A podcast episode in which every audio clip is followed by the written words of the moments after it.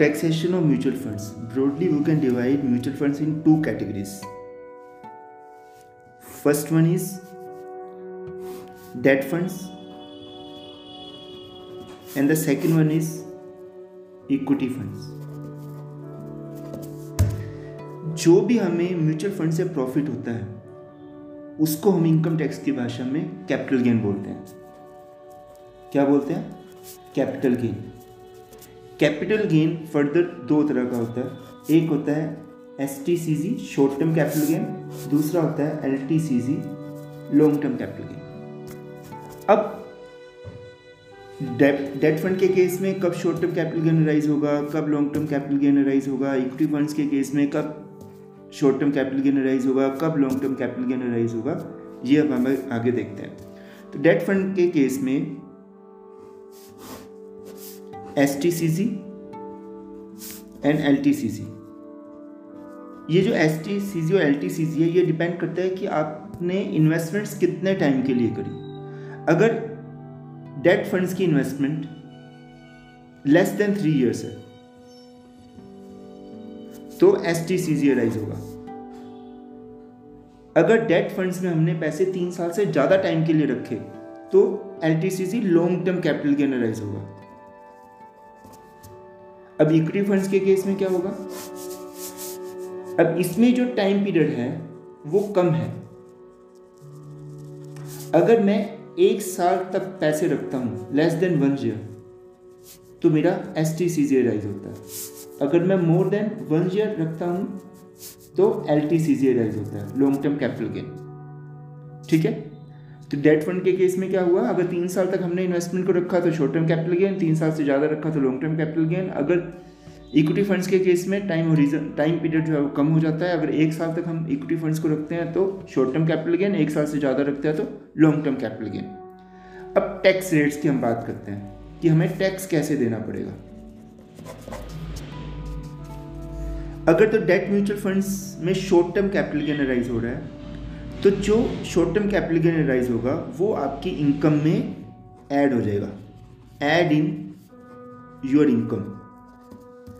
और according to slab, जो भी आपकी स्लैब है 10%, 20%, 30%, जिस भी स्लैब में आप हिट हो रहे हो उसके हिसाब से ही आपको टैक्स देना पड़ेगा in case of the debt mutual funds, in case of short term capital gain. अगर मेरा long term capital gain rise हो रहा है डेट फंड्स के केस में तो यहाँ पर पहली कंडीशन क्या है कि 3 साल से ज़्यादा का टाइम होना चाहिए. ठीक है. अब यहाँ पर जो रेट ऑफ टैक्स है वो स्पेशल रेट ऑफ टैक्स है, दैट इज 20%. बट ये जो 20% का रेट लगेगा वो आपको आफ्टर बेनिफिट ऑफ इन्फ्लेशन, आपको इन्फ्लेशन का बेनिफिट देने के बाद आपको जो है 20% का टैक्स देना है.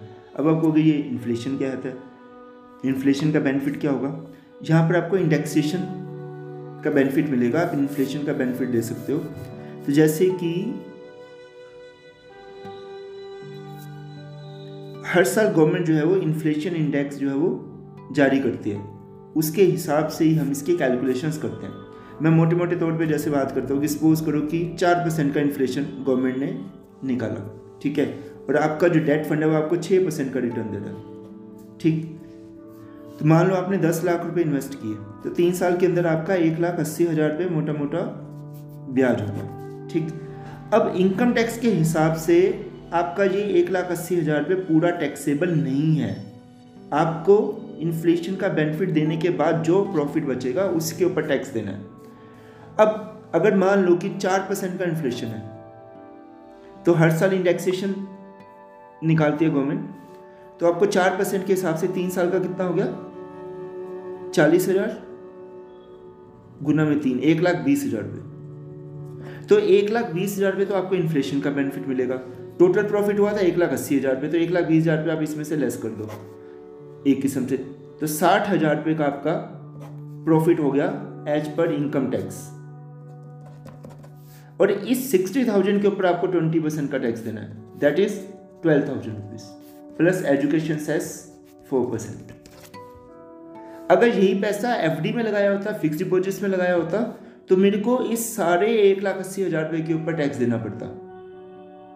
बट डेट म्यूचुअल फंड के केस में लॉन्ग टर्म कैपिटल गेन में आपको इंडेक्सेशन का बेनिफिट मिलता है, इन्फ्लेशन का बेनिफिट मिलता है, तो आपको जो टैक्स जो है वो बहुत कम प्रॉफिट्स के ऊपर देना पड़ता है। Equity mutual funds, equity mutual funds are more tax efficient than other incomes. How? अगर जो है आपने एक साल तक ही इक्विटी फंड्स में पैसा लगाया और आपने उसको सेल कर दिया, तो जो भी आपका प्रॉफिट होगा उसको हम शॉर्ट टर्म कैपिटल गेन बोलते हैं, और इसके ऊपर स्पेशल रेट ऑफ टैक्स है 15% का। चाहे आप 30% की स्लैब में आ रहे हो, बट आपको सिर्फ टैक्स जो है वो 15% के हिसाब से ही देना पड़ेगा, ना कि 30% के हिसाब से, प्लस एजुकेशन टैक्स। अब long term capital gain, long term capital gain के केस में जो टैक्स रेट है दैट इज 10%। अब लॉन्ग टर्म कैपिटल गेन कब एडाइज होगा? जब आप एक साल से ज़्यादा टाइम तक इक्विटी फंड्स को रखते हो, तो फिर आपका 10% का टैक्स लगेगा। अब इसके अंदर भी एक चीज़ और है कि अप टू 1 लाख का जो LTCG एडाइज होगा उसके ऊपर आपको कोई टैक्स नहीं देना। 1 लाख रुपये से ऊपर जितना प्रॉफिट बनेगा, जितना कैपिटल गेन बनेगा, सिर्फ उसके ऊपर ही टैक्स देना है, और वो भी सिर्फ 10% के हिसाब से। तो अगर आपने मान लो 10 लाख रुपए इन्वेस्ट किए और आपको जो है 15% का प्रॉफिट हो गया, 11,50,000 रुपये आपके बन गए, तो आपका प्रॉफिट कितना हुआ? 1,50,000 रुपये। अब 1,50,000 में से 1 लाख रुपये तक की तो एग्जम्पशन ही है, बाकी बचे 50,000 रुपये। 50,000 रुपये के ऊपर कितना टैक्स देना है? 10% के हिसाब से, दैट इज 5,000। तो आपने इन्वेस्टमेंट करी 10 लाख रुपए की, एक साल में कमा लिए 15%, बट टैक्स कितना देना पड़ा? सिर्फ 5,000 ओनली। ठीक है, गॉट इट।